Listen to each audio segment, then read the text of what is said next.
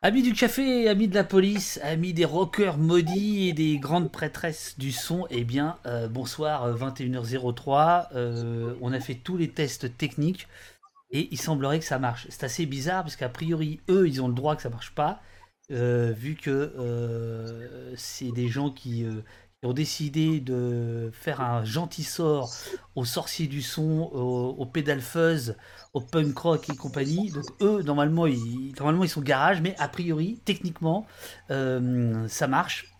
Eux, c'est donc... Alors, est-ce que la régie me dit qu'on m'entend pas ou quoi que ce soit ? Non, la régie ne dit rien, donc ça va bien. Donc eux, c'est les auteurs de cet ouvrage, Underground. Arnaud, alors je sais, c'est un nom breton, alors je sais jamais comment on doit dire, Le Gouefflec, on va voir, et Nicolas Moog, ils sont... Ah ils ouais, sont... c'est ça. C'est ça ? Ah, super. Donc je vais, puisqu'on vient d'entendre la voix d'Arnaud, je la mets tout de suite à l'antenne. Voilà, Arnaud, c'est celui qui est à droite, et Nicolas, c'est celui qui est à gauche. Je parle spatialement, hein, bien sûr. La blague que je fais d'habitude, c'est qu'on sait que vous êtes à droite tous les deux. Voilà. Bon. Alors, mon cher Nicolas, tu es le dessinateur de cet ouvrage et évidemment, tu es dans le noir, c'est-à-dire qu'on ne te voit pas du tout. Je ne sais pas, en termes de lumière, là, tes lunettes réfléchissent. Tu es, comment dirais-je, là, tu es comme Fantomas. Ah voilà, là, ça va être mieux. Voilà, comme quoi, c'est marrant. Là, ça va. Ouais, très bien. Alors, tout est OK, me dit Robin. Alors, Robin, c'est celui qui m'aide techniquement. Il y a aussi Eurial, Jessica et François qui sont les modos. Donc, ce soir, on ne va pas parler de police, on ne va pas parler de justice, on ne va pas parler de liberté publique ni de liberté fondamentale. On va tout simplement parler de liberté. Voilà, on va parler de gens très libres qui sont les héros les héros et les héroïnes de cet ouvrage. D'ailleurs, comment je dois dire, parce que moi j'y connais rien en BD. Honnêtement, je me suis arrêté à Strange. Donc, est-ce que je dois dire album ? Est-ce que je dois dire recueil ? Comment ça s'appelle ce que vous avez fait ? C'est une bande dessinée, je pense. C'est bien dit. Ouais. C'est bien dit. Non, parce que les Américains disent graphic novel, mais c'est peut-être. C'est pas un récit long, là, ce sont plusieurs histoires qui présentent plusieurs personnages et qui n'ont pas de rapport entre elles, sinon qu'elles ont un point commun, c'est le rock'n'roll ou la musique bizarre ou les destins curieux. Ouais, c'est ça. Alors, parce que pour moi, en fait, c'est un recueil. Ce sont... alors, j'ai pas compté, il y a combien de portraits en tout ? 70 par là, non ? Moins, plus ? Non, il y en a... On n'a pas compté non plus, en fait. Vous n'avez pas compté ? Mais enfin, quarantaine, quelque chose comme ça, je sais plus. Ah, je pense que c'est un peu plus. Non, je pense que c'est un petit peu plus. C'est donc votre panthéon, on va dire, de... alors, attendez, j'ai essayé de retrouver. Voilà, comme ça, on va bien voir. Je suis très content parce que ce soir, j'ai une nouvelle technique, j'ai une nouvelle caméra. Parce que j'ai confiance en vous, donc j'ai rajouté une deuxième caméra. Et on va voir si ça marche pour pouvoir feuilleter votre recueil. Non, si tu veux, Nicolas, je n'osais pas dire BD parce que BD, pour moi, c'est une histoire qui court tout du long, etc. Alors que là, en fait, ce sont... Des tranches de vie, en fait. C'est ça qui est absolument incroyable, c'est que vous arrivez en 4 planches, 5 planches, 6 planches à ramasser la vie d'artistes dont on va dire, rocker maudit, grande prêtresse du son. C'est à la fois biographique et philosophique, c'est-à-dire c'est l'histoire de ces gens-là, et donc c'est comme une galerie de portraits en fait qui se suit, et qui parfois se ressemble, parfois se ressemble pas. Ce que je veux dire, c'est que c'est pas une histoire, c'est pas Tintin chez Picaros, quoi. Et donc à l'origine d'ailleurs c'était plutôt, mais j'ai l'impression que à Metz, parce que toi t'es à Metz, Nicolas, ça met 10 secondes à arriver chez toi ou quoi, ce que je raconte? C'est très long, ouais. Je sais pas ce qui se passe. Non, non, mais on est dans une faille temporelle. Hein. Non, mais c'est parce qu'il a encore un modem 56K, c'est pour ça. Ah, c'est ça. Alors, donc, on va parler de ce recueil qui est lourd, qui est épais. Voilà, je le montre, et qui est franchement super. Franchement super. Quand on va parler comme ça au fil de la soirée, moi je vous expliquerai pourquoi j'ai abandonné toutes ces histoires-là de rock'n'roll il y a déjà fort fort longtemps. Et là vous m'avez fait replonger, mais alors de manière jouissive, comme une cure de jouvence, mais pas seulement, parce que ce que je trouve vraiment super, c'est que au-delà des trajectoires fracassées, parce que la plupart des personnages que vous présentez sont fracassés, en fait vous en tirez quand même des leçons de vie, quoi. Voilà. Et je trouve que ça nous aide à mieux comprendre ce qui nous arrive, même d'ailleurs, même s'il y a assez peu de politique d'ailleurs dans votre bouquin. Est-ce que vous voulez rappeler l'origine du bouquin? On est obligé d'en passer par là. Bah, en fait, au tout départ, c'est un projet de chronique sur des musiciens en marge, des musiciens singuliers, ouais. Que j'ai proposé en fait à la Revue Dessinée, qui a un trimestriel d'information en bande dessinée. Et Sylvain Ricard, qui travaille toujours d'ailleurs à la Revue, nous a mariés en fait, Nicolas et moi. Il m'a dit tiens, il faut absolument brancher Nicolas Moog sur ce projet, ça va coller. Et effectivement, ça a collé. Et on s'est entendu comme larron en foire, on va dire. Et ensuite, tous les trimestres depuis, ça a commencé en 2013, cette affaire. Et tous les trimestres depuis, on a publié à peu près tous les trimestres une chronique sur une musicienne ou un musicien, un des grands frappés quoi, de la musique du XXe siècle. Je dis grand frappé, c'est pas péjoratif du tout. Hein, c'est juste des personnages surréalistes, voilà, des gens qui nous fascinaient tout simplement. Et ensuite, au fil du temps, l'idée est venue peut-être de faire une compilation de toutes ces chroniques. C'est pour ça que ça a un côté recueil. Et on a rajouté une centaine de planches supplémentaires pour l'album. Donc il y a à peu près 2/3 de compilation de chroniques et 1/3 de chroniques inédites. C'est ça. Donc là, je montre à l'écran la Revue Dessinée qui a notamment fait, alors ça, vous n'êtes pas dedans, un hors-série sur les violences policières il y a déjà quelques mois. Donc c'est une revue qui est bien connue de nos services, on va dire. Et en effet, vous publiez depuis, donc tu dis 93, c'est ça ? Non, 2013. 2013. Oui. et voilà. Alors d'ailleurs, je dois dire, peut-être qu'on en parlera tout à l'heure, je dois dire que dans le recueil, on sent les planches du début, qui me semblent pour le coup plus biographiques, plus proches de l'histoire des artistes, etc. Et j'ai l'impression que plus le temps avance, plus vous prenez un peu de liberté pour prendre un peu de hauteur par rapport à vos sujets.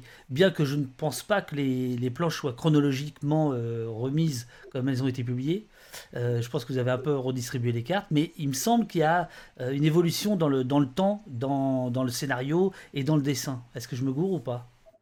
Je me gourre peut-être, hein ? Non, tu ne gourres pas du tout, en fait. Je pense qu'au départ, on était... Pardon. Ah, c'est mon délai. Non,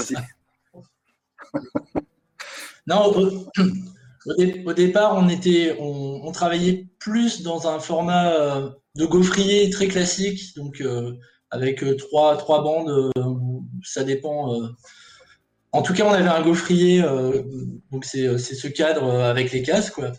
Et en tout cas, là, je parle formellement. Et plus le temps avance, et plus on s'en détache et ça s'ouvre, les cases s'ouvrent. Et peut-être que là, on sent que ça se libère un peu. Là, je parle du dessin. Je sais pas, Arnaud, ce que t'en penses. Ouais, j'en pense comme toi. En fait, on a essayé d'avoir toujours un peu le même schéma. J'aime bien moi l'idée des fois de pas trop tout remettre en question à chaque fois et de creuser un sillon avec un côté artisanal un peu. Mais c'est vrai que même si les chroniques sont pas dans l'ordre chronologique, effectivement, parce qu'on a redispatché, ça commence quand même avec la première, celle sur Moondog, qui effectivement a peut-être dans un registre plus biographique. Et puis c'est vrai que sur la dernière, c'est la dernière du recueil, c'est celle sur Peter Ivers, et on est dans quelque chose de très différent formellement. Donc je pense qu'on avance, on évolue quand même, mais voilà, on ne voulait pas faire un recueil avec des chroniques radicalement différentes à chaque fois formellement, mais petit à petit, il y a une évolution, je pense, qui va continuer, quoi. Ouais. Parce qu'on continue les chroniques. Ouais. Alors, d'abord, je dois dire à ceux qui nous écoutent que vous n'êtes pas là par hasard. Nicolas, tu es dessinateur depuis longtemps, tu publies depuis longtemps. Tu as aussi, on va en parler tout à l'heure, tu as un groupe dont j'ai acheté 3 albums. Donc, ton producteur sur Bandcamp, hein, s'il te redistribue pas du pognon, tu peux lui dire qu'il y a eu 3 achats hier. c'est moi, donc on va donner les liens. Que je ne connaissais pas, Ziverdin, hyper bien. Tu as fait aussi des albums solo, tu as fait aussi des musiques de films dont on parlera, parce que là, pour le coup, ça nous ramène à ce qu'on fait d'habitude ici. Tu as fait notamment la bande son d'un film sur les révoltes des prisons dans les années 70. Donc ça, on parlera de ça. Alors quant à toi, Arnaud, tu es le... le pape de la musique sur l'ouest de la France. Tu es d'ailleurs le héros d'une des personnes qui nous regarde ici, qui s'appelle Laurent Gontier. Ah. Quand il a vu ton nom sur Twitter, il m'a dit « Mon héros est là ce soir ». Donc, fais attention. Je veux dire, c'est très mauvais quand on devient le héros. C'est très casse-gueule. Et toi, Arnaud, tu es touche à tout, puisque tu es écrivain, tu écris pour les adultes, tu écris pour les enfants, tu as un label et tu t'occupes, tu es fort connu pour ça, du Festival Invisible à Brest. C'est bien ça, je ne me gourre pas. C'est ça, non, c'est ça. Festival Invisible, ça fait 16 ans que ça existe et c'est un peu le même principe que la BD. Finalement, on fait venir dans notre péninsule, tout au bout de la France, on fait venir des artistes... des grands frappés ou des artistes qu'on admire et puis que si on ne les avait pas fait venir, ils ne seraient jamais venus jusqu'à nous. Donc voilà, c'est un peu le principe du festival. Alors, donc vous êtes des gens, des mélomanes sérieux, des sérieux, vous êtes des historiens. Alors je vais dire du rock, mais il n'y a pas que le rock dans Underground. La revue dessinée vous a marié et vous avez décidé, si j'ai bien compris, dès le départ, de laisser de côté tous ceux qui ne nous intéressent pas, c'est-à-dire les stars. Vous avez laissé tomber les stars pour aller chercher les esprits frappés dont tu parlais. Est-ce que c'est comme ça que ça s'est passé ou est-ce qu'au départ, il n'y avait pas forcément cette idée-là ? Allez-y les gars, mais c'est quoi ces punk rockers là qui mettent un temps fou à répondre? Non mais c'est parce que je veux pas squeezer Nicolas qui a un délai. Ah, mais sinon je peux. Tu veux que je dis Nicolas, je parle, je réponds? Non mais Nicolas, on dirait notre correspondant sur CNews. Oui, hein. Il faut attendre 5 secondes. 1, 2, 3. Eh bien oui. Donc Nicolas, tu coupes la parole quand tu veux. C'est bizarre que tu... C'est bizarre à Metz. Normalement, il n'y a pas de délai. Ou alors de 400 millisecondes. C'est bon. Donc allez-y, répondez. Alors je réponds. En fait, on n'a pas réfléchi en termes de pas s'intéresser à un tel ou un tel. On a réfléchi plutôt en termes de qui c'est qui nous fascinait, quoi. Et de fait, on était plus fasciné par les...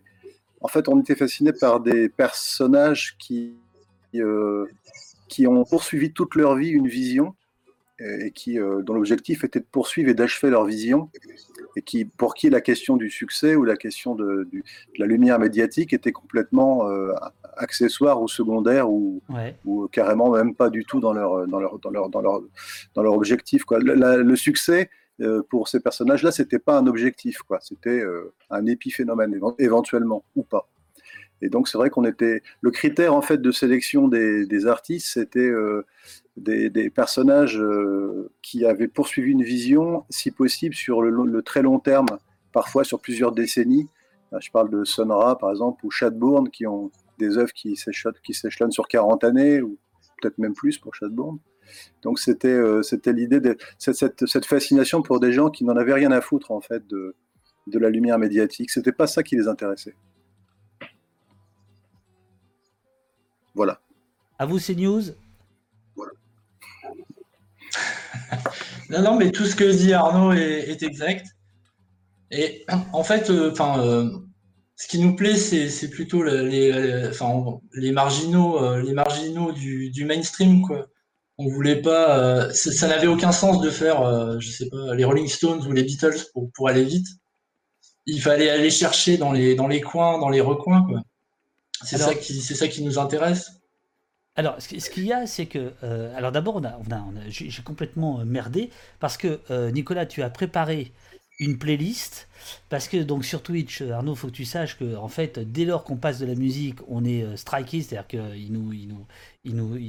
est banni, si tu veux, donc on peut pas passer de musique, ou alors, on peut pas passer de musique qui ne serait pas totalement libre de droit, etc. Donc, en fait, on a une playlist qui a été préparée par Nicolas, qu'on va mettre dans le chat. Elle est disponible sur Deezer, et en fait, je propose à tous ceux qui nous écoutent de brancher Deezer aussi et d'écouter en fond, bien sûr, la musique. Comme ça, moi, je vais enlever celle que je diffuse, et comme ça, vous allez pouvoir entendre. Je crois que tu as mis Sky Saxon, les Milkshakes, tout un tas de gens qui sont évidemment dans votre recueil, et donc comme ça, bah, vous pouvez écouter la musique dont il est question. Et ce que je vais vous proposer, c'est en fait de feuilleter le bouquin avec vous. J'ai pris quelques artistes qui me semblent assez emblématiques. Il faudrait quand même rapidement donner quelques noms. Je vais les mettre ici. Alors voilà, là je suis très fier parce que c'est ma nouvelle caméra. Je la mets. Attendez, alors là c'est dément. Là si ça marche, c'est démentiel. Ça marche pas. Si ça marche, bonsoir. Extraordinaire. Oh, la technologie. Je suis quand même vos personnages là. On parlera tout à l'heure, là, le mec qui a inventé des machines. Et donc voilà. Donc là c'est mon téléphone. Regardez ça, qui filme le sommaire du bouquin. Comme ça, chacun peut voir de qui il s'agit. Dans le petit argumentaire des éditions Glénat, qui est donc votre éditeur, il y a une double interview de vous. Et Arnaud, je vais me permettre de te citer. Tu dis « Le rock est une mythologie avec ses héros, ses dieux et ses monstres, une mythologie d'après-guerre qui a réenchanté l'imaginaire. Dans cette mythologie, il y a un Olympe avec ses stars évoluant en pleine lumière, mais aussi toute une catégorie de personnages considérables, peu connu du grand public, qu'on relègue dans ce qu'on appelle l'underground, caché sous la surface. Cette idée d'un monde souterrain où seraient cachés des trésors est tout aussi mythologique que le reste, mais elle nourrit un puissant pouvoir poétique. » Quand on lit ça, il peut se passer deux choses. Il peut se passer... Bon, bah en fait, les mecs, ils vont nous raconter la face sombre, ils vont nous raconter que tous les bons rockers meurent à 27 ans, ils vont finalement nous répéter ce qu'on sait par cœur, et en fait, c'est pas du tout ce que vous faites. C'est ça qui est fort. Pourquoi je dis ça ? Parce que, et après on va rentrer dans les détails planche par planche, quasiment, hein. J'espère que vous avez du temps, hein. C'est évidemment un écueil, dont d'ailleurs, très franchement, je trouve que votre préfacier n'arrive pas à en sortir. C'est-à-dire que sur le rock, il y a tellement de bouquins, tellement de films, tellement... Tout a déjà été tellement dit, redit, etc. Est-ce que... redit, hein, pas redire. Redit. Est-ce que c'est une préoccupation, peut-être pour toi, Arnaud, en tant que scénariste, de chaque instant ou pas, hein, tu nous dis, de pas être dans le cliché du cliché, parce que le rock, sa beauté, c'est d'être un cliché, mais son ennui, c'est d'être un cliché aussi. Donc comment on fait quand on est scénariste pour sortir de là, si tant est que tu avais envie d'en sortir ? Ben en fait, les clichés du rock, c'est des histoires qu'on nous raconte pour nous impacter les choses. Par exemple, on nous raconte que le punk, c'est né d'une espèce de création spontanée en Angleterre en 1977 Et en fait, plus on s'intéresse à la musique, plus on se rend compte que non, en fait, du punk, il y en avait déjà à la fin des années 50 aux États-Unis. Il y en avait, on nous a aussi vendu pendant longtemps le fait qu'il y avait les hippies d'un côté, les punks de l'autre, et qu'il n'y avait pas de... que c'était deux mondes complètement hermétiques, alors qu'il y a certains hippies qui étaient très punk et certains punks qui étaient quand même vachement hippies, etc., etc. Et plus en fait on s'intéresse à la musique, plus tous ces distinguos en fait, ils fondent. Et notamment le mythe du rocker qui meurt à 27 ans. Enfin, c'est pas que un mythe, ça arrive malheureusement et c'est arrivé souvent. Et il y a des exemples fameux, mais il y a aussi des tas de contre-exemples finalement d'artistes tout aussi radicaux. Parfois tout aussi excessifs d'ailleurs, et qui ont duré. Quoi. Moi, ce qui me fascinait, c'était les gens qui prenaient à contre-pied ces clichés-là. Oui, des personnes, des punks qui durent, des punks qui arrivent à être assez structurés pour durer 40 ans, ça existe. Quoi. Et je trouvais que le critère, c'était la créativité, quoi, finalement. Parce que les gens qui nous fascinent, c'est plutôt des gens qui sont créatifs que des gens qui se détruisent pour le simple plaisir de se détruire. Donc c'est vrai qu'il y a toute une autre mythologie qui nous est souvent vendue et contre laquelle on peut opposer une autre mythologie en fait qui est celle du bouquin. Enfin, je sais pas si je suis très clair, mais non, t'es très clair. Nicolas. Interromps-moi dès que tu veux. On peut pas attendre 5 secondes à chaque fois. Donc, parce que moi, j'ai horreur du vide. Tu vois, donc, dès que tu veux parler, tu me coupes et c'est bon. Il y a Patate Télescopique. Ouais, les gars, parce qu'ici, c'est ça les noms qu'on a. Qui vous demande d'emblée, vous pensez à qui quand vous parlez de punk très hippie et vice-versa ?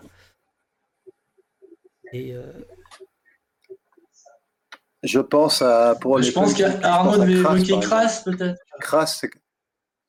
Ah, Crass. Ouais, Crass. C'est ça. Là, c'est un groupe hippie, c'est un groupe punk communautaire, pacifiste, végétarien et féministe. Donc là, toutes les cartes sont brouillées tout d'un coup. Et en même temps, musicalement, ultra punk, ultra agressif, ultra politisé, ultra situationniste. C'est vraiment un... C'est vraiment un exemple, en fait. Pour le coup, ils font exploser la sacro-sainte barrière du hippie cliché d'un côté et du punk cliché de l'autre. Quoi. Il y a des exemples comme ça. On a des exemples comme Chadbourne aussi, qui est un musicien qui fait de la country improvisée. Il vient de l'avant-garde, donc il vient un peu de la musique pour un télo, on va dire. Il se met à faire de la country, et évidemment, il perd la moitié de son public en faisant ça. Et on lui dit, mais la country, c'est une musique réactionnaire. Et il répond, moi, je joue de la country de gauche. Et c'est ça qui nous fascinait, quoi. Là, pour le coup, il y a quelque chose de vraiment punk dans le fait de tout d'un coup déserter une chapelle musicale pour aller de l'autre côté. C'est un vrai provocateur, finalement. Alors, j'ai mis Crass, la page 206. Donc j'espère que ça a répondu à Patate Télescopique. Je vois que quelqu'un s'est abonné. Ah bah c'est Sangar. Ah bah bravo Sangar. 2 mois d'un coup. Ah bah dis donc, c'est dingue ça. Bah, bravo Sangar, merci beaucoup. Alors moi j'ai été vachement étonné sur Crass parce que à titre personnel, j'ai jamais considéré que c'était un très grand groupe punk. Enfin j'étais étonné par ce choix-là.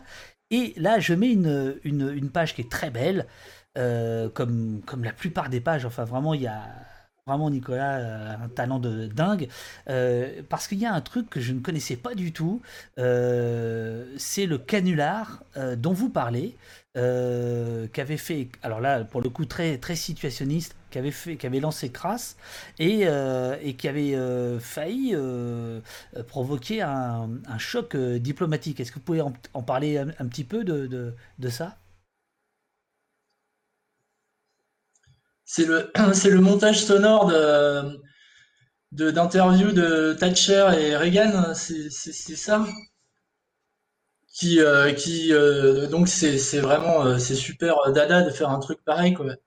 Les mecs mitonnent un faux en faisant se répondre Thatcher et Reagan et tout le monde est complètement terrorisé sur la présence, enfin l'utilisation probable d'armes nucléaires en Europe. Et donc c'est le petit groupe punk anglais qui balance ça. et tout le monde flippe sur le globe entier, c'est assez drôle, quoi. Alors, la première planche que j'ai montrée sans vous en parler, tout de suite a été reconnue Daniel Johnston. Je vais retrouver la page, c'est la page 19. Qu'est-ce qui vous intéresse sur... Je vais vous montrer des artistes et il faudrait nous dire ce que vous en pensez. Et moi, je vous parlerai d'une case à chaque fois ou d'un truc qui m'a comme là, je vous ai parlé de Crass, si vous voulez bien. Pourquoi Daniel Johnston, qui en plus apparaît au début du bouquin, là je vais y aller dans l'ordre, qu'est-ce qui chez lui vous frappe le plus? Daniel Johnston, c'est pareil finalement, c'est quelqu'un qui avait des problèmes psychologiques graves, psychiatriques graves, et donc souvent quand on parle de lui, on ne regarde que ça, c'est un peu l'arbre qui cache la forêt. Mais même s'il avait des problèmes, moi je préfère prendre les choses autrement, même s'il avait des problèmes psychiatriques, ça ne l'a pas empêché d'écrire des chansons géniales. Et c'est un peu le Bob Dylan psychotique de notre génération, quoi. C'est-à-dire que les chansons de Daniel Johnston, c'est que des chansons évidentes, magnifiques, qui touchent droit au cœur, enregistrées souvent dans la cave de ses parents avec un poste rudimentaire et avec un problème psychologique. Mais c'est quelqu'un du même calibre, quoi. C'est un des plus grands songwriters de sa génération et de la nôtre, quoi. Donc c'est ça qui nous a intéressés, c'est la sensibilité, la puissance de création du personnage qui créait, même s'il n'avait pas accès au studio, même s'il n'avait pas accès, il créait, quoi qu'il arrive, c'est l'urgence de la création, c'est ça qui est fascinant chez lui. Alors je montre notamment, parce que ça revient assez souvent, un t-shirt est porté, je crois, par un dénommé Kurt Cobain, qui est un t-shirt de Daniel Johnston. Et en fait, ce qu'on voit quand même à travers... je ne sais plus combien il y a de pages. Oui, pardon, Nicolas, tu voulais dire un truc? Non, ce qu'il faut noter, c'est que Daniel Johnston est un excellent dessinateur aussi. Il est un musicien incroyable, mais aussi il a fait des dessins somptueux, vraiment très avec des tas de petits détails et de petits personnages super bizarres partout. Et le dessin qu'il y a sur le t-shirt de Cobain est donc un dessin de Daniel Johnston. C'est ça. Bien, bravo. Et donc, ce qui traverse quand même votre recueil, c'est cette idée que l'underground n'est pas toujours forcément très loin de la lumière, et qu'il y a des moments il y a des passages. J'ai quand même l'impression que vous n'oubliez jamais de rappeler que un tel a traversé toute sa vie dans la merde, mais en fait, il était reconnu par les plus grands. Et c'est comme si vous vouliez les racheter un petit peu. Est-ce qu'il y a cette idée-là dans le scénario, dans le dessin? Est-ce qu'il y a cette idée-là? En fait, ça repose sur la conviction que l'énergie, elle vient toujours de l'underground quelque part, et que quand quelque chose qui vient de l'underground arrive dans le lumière, arrive à la surface, le monde est transformé, quoi. Il ne sera plus jamais le même. Je crois que tout ce qui est nouveau en termes de créativité, tout ce qui révolutionne un peu la musique mainstream, ça vient à un moment ou à un autre de quelque chose qui provient de l'underground, et c'est le moment où le contenu sort de l'obscurité et rentre dans la lumière, qui se passe cette espèce de précipité chimique là. Ça nous intéresse vraiment. Pas forcément pour dire, regardez, ils ont été connus quand même un peu, mais plutôt pour montrer que quelque part, sans underground, il n'y a pas de mainstream, il n'existe pas, il dépérit comme une plante qui n'a plus de racines. Et par exemple, l'autre exemple très intéressant, c'est quand David Bowie est à Berlin pour enregistrer sa trilogie berlinoise, et qu'il est avec Brian Eno, son acolyte producteur, et que Brian Eno tombe un peu en amour devant deux musiciens berlinois qui s'appellent Rodelius et Moebius. Et que, alors eux, ils vivent carrément reclus dans une ferme à la campagne, c'est des ermites, et il va les voir dès qu'il a 5 minutes, dès qu'il a le temps, dès que sa carrière lui laisse un peu le temps, il va les voir et il partage avec eux une certaine vision de la musique, il apprend à leur contact, il leur apprend des trucs aussi, ils font des disques ensemble, Et c'est fou de voir que, sans doute, dans ces moments de discussion, dans cette ferme, vraiment là, on est complètement en dehors de toute lumière médiatique, il s'est peut-être passé des choses qui ensuite ont révolutionné beaucoup de choses, y compris dans le mainstream, en fait.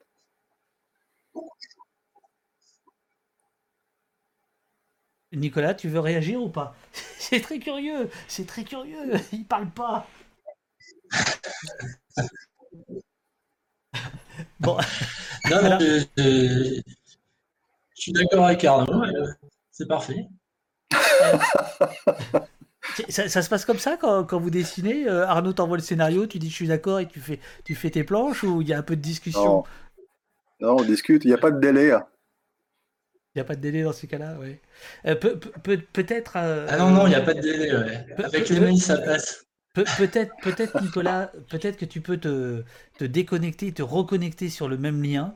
C'est peut-être juste une petite connexion, parce que normalement, il ne devrait pas y avoir de délai. Okay. Si tu veux bien, pour que ce soit plus... Et puis si ça ne marche pas, bah, on continuera comme ça. Je passe maintenant, page 33. Voilà, tu coupes et tu reviens tout de suite.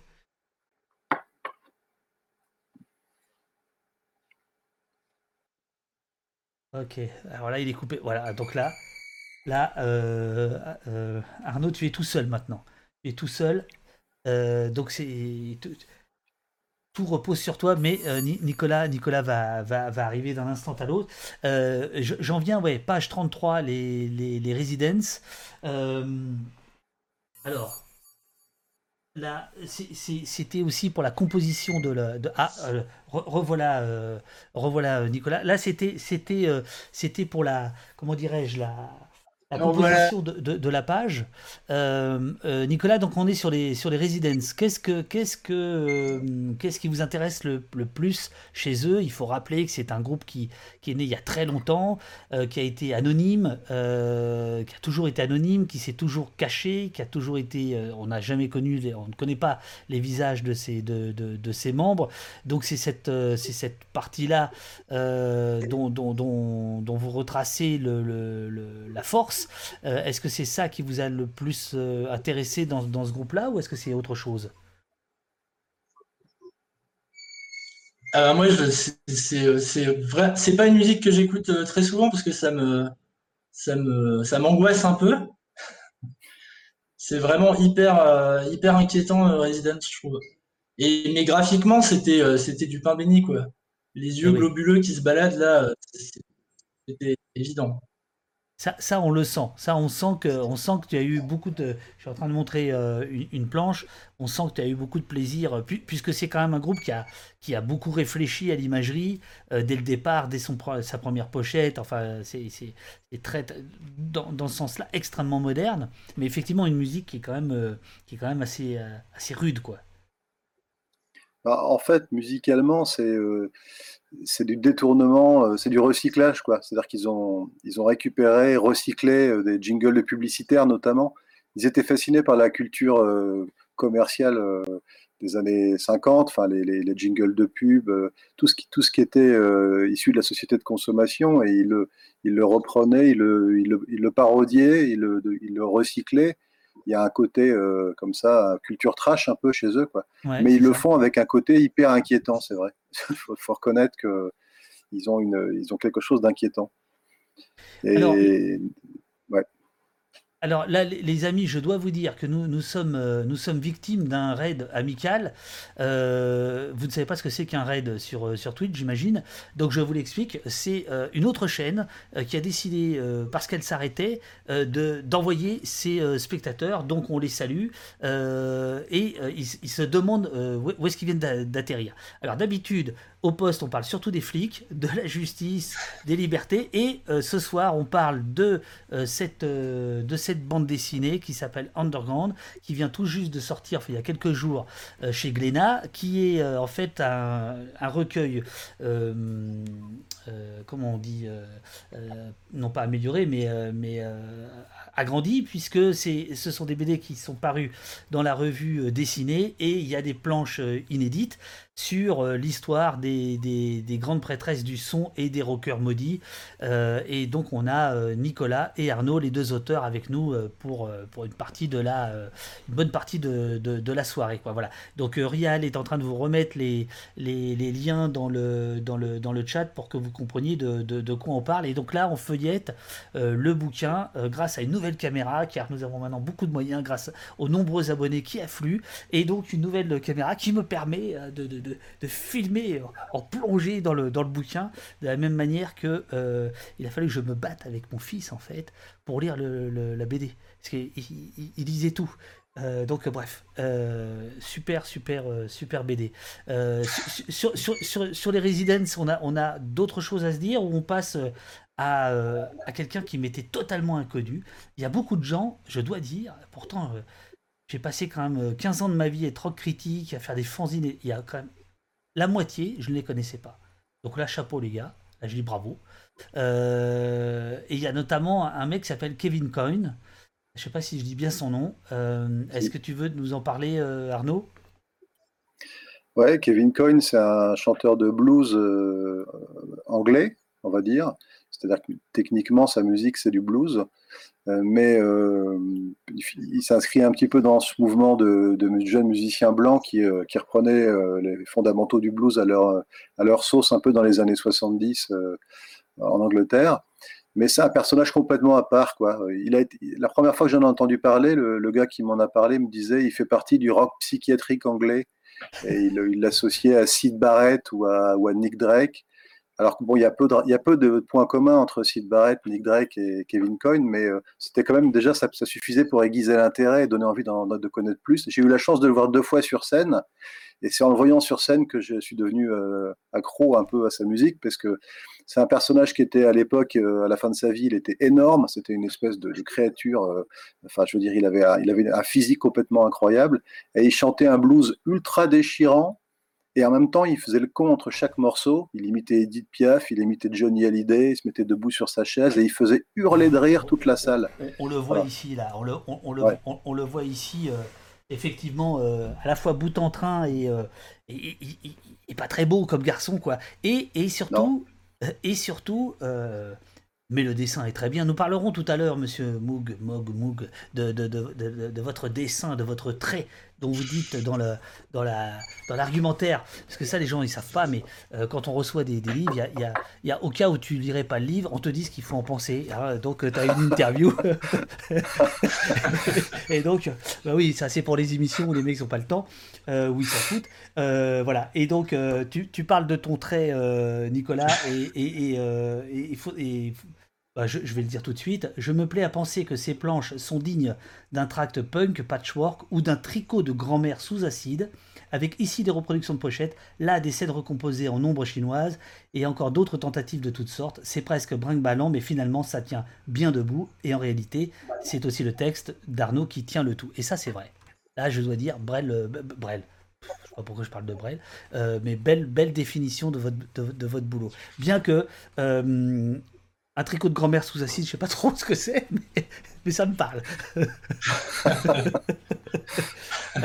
Alors, non, c'est vraiment au niveau du dessin, c'est vraiment une sorte de patchwork, c'est le mot, parce que c'est toujours difficile de dessiner la musique en fait. Ça peut être vraiment très chiant rapidement, quoi. C'est ça. Et là, l'intérêt, c'était d'alterner des portraits réalistes un peu avec un peu d'émotion et des scènes vraiment pure comics américains rigolos, quoi. Enfin, de ne pas rester seulement sur une ligne graphique et d'aller voir à droite à gauche, quoi. Alors. Pourquoi je me suis arrêté sur lui, c'est parce que c'est ce qu'on voit sur cette vignette-là de mémoire.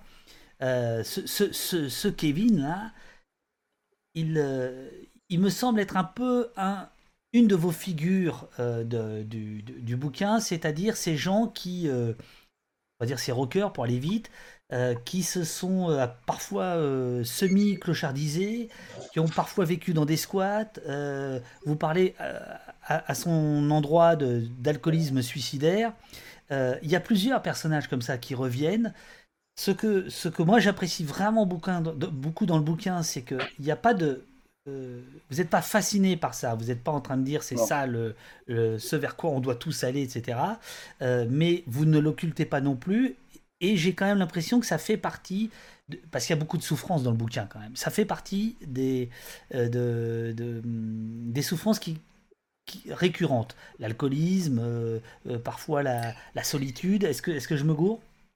C'est-à-dire qu'en fait c'est comme dans la vie, quoi. C'est-à-dire que finalement, je pensais à ça quand on s'intéressait à ces personnages. C'est dans la vie, finalement, je pense que c'est assez représentatif de ce qu'on trouve, quoi. C'est-à-dire il y a des gens qui sont plus ou moins heureux, il y en a qui ont des problèmes psychiatriques, il y en a beaucoup dans la vraie vie, il y en a qui ont des problèmes d'alcool, il y en a qui ont des problèmes de solitude. Et en fait, c'est pas le sujet du bouquin, mais en fait, naturellement, ça revient, quoi. Mais j'ai l'impression que ça revient pas plus que malheureusement dans la vraie vie, quoi. Bon, je sens que Nicolas ne veut pas réagir à la minute. Alors là, on arrive page. Si, la minute émotion, mais dans cette lignée, il y a Townes Van Zandt qu'on verra après. Oui. Qui est un type super seul et alcoolique et qui là, enfin, a écrit les. Enfin, mes chansons préférées sont écrites par ce type-là, c'est d'une beauté incroyable et d'une tristesse totalement infinie. Donc c'est vrai que ça revient, t'as raison. Alors, il y a page 68 et à plein de moments du bouquin, donc là pour ça, moi, en face de moi, vous ne pouvez pas la voir, mais il y a une affiche des 4 premières compilations de Back from the Grave. Et donc, ouais. Non, on n'est pas chez les cons ici. Hein. Et il y a donc page 68. Il y a page 68, justement. Alors, je vais la montrer. Donc, c'est consacré à Sky Saxon, des Seeds. Et il y a cette page. Est-ce que cette page existe en tableau, monsieur Nicolas? C'est la page où on voit les Sonics. Donc en fait, alors pour ceux qui nous écoutent et qui ne connaîtraient pas les Seeds, c'est la quintessence du garage punk des années 60. Donc pour aller très vite, ces groupes de teenagers américains qui essayaient de copier des Anglais et qui les massacraient et qui vont inventer le punk. Alors on fait très très vite. Et ce mouvement-là, qui pour moi est absolument capital dans l'histoire de l'humanité, revient assez souvent. Dans votre recueil, donc rien que pour ça, il faut l'acheter, quoi. Et puis alors là, il y a cette page là qui est absolument magnifique, avec au milieu une pédale fuzz, hein, donc un son absolument très caractéristique, etc. Et donc je voulais rien que pour cette page, je voulais faire l'émission, quoi. Je veux dire, bon voilà. On a bien fait. Mais pourquoi Sky ? Non, mais attends, il y en a d'autres, Arnaud, t'inquiète pas. Non. Donc voilà, là je montre cette page qui est vraiment très très très très belle. Ah ben voilà, on me confirme dans le chat que c'est une belle page, ben bien sûr. Les Seeds, qu'est-ce que vous pourriez en dire?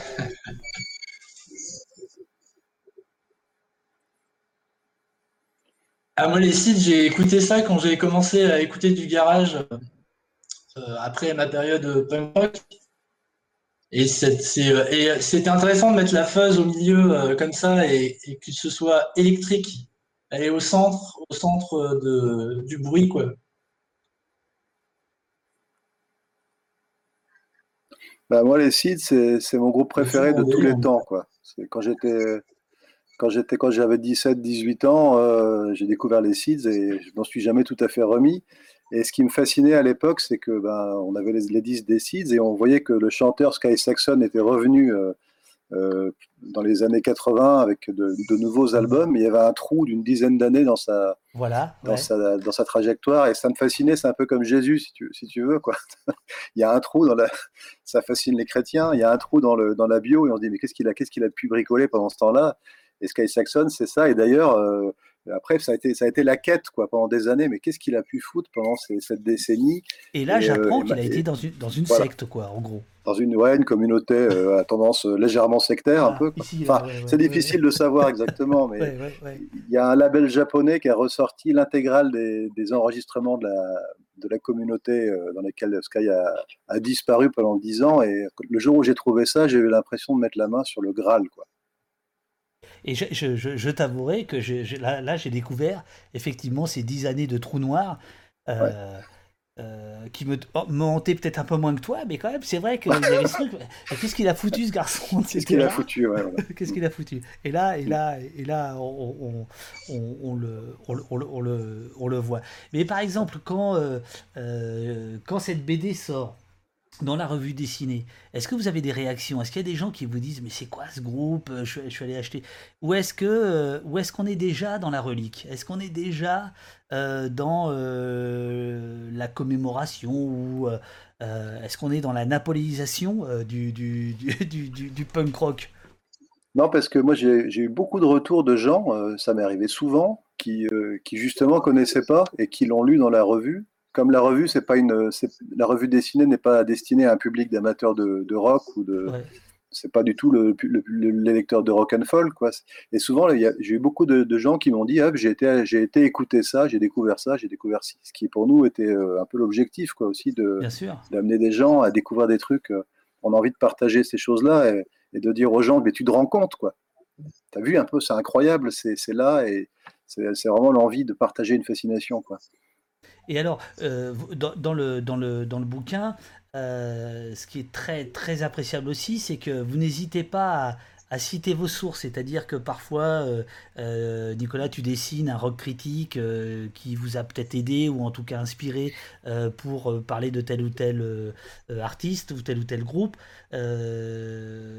C'est quand même, sauf erreur de ma part, c'est surtout des artistes. Hein, c'est rarement des groupes, en fait. C'est des artistes dans des groupes, mais c'est souvent plutôt des personnalités. Vous citez des blogs, il y a même l'adresse YouTube de la confection de l'enregistrement d'un album d'Alex Chilton.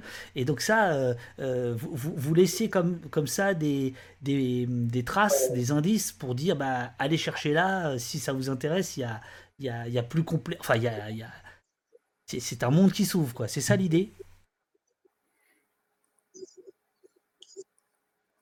Ouais, l'idée c'est vraiment les indices et c'est vraiment la pelote que tu tires le petit truc comme ça et puis une autre référence on te renvoie sur encore autre chose. C'est comme ça que ça se passe, je crois.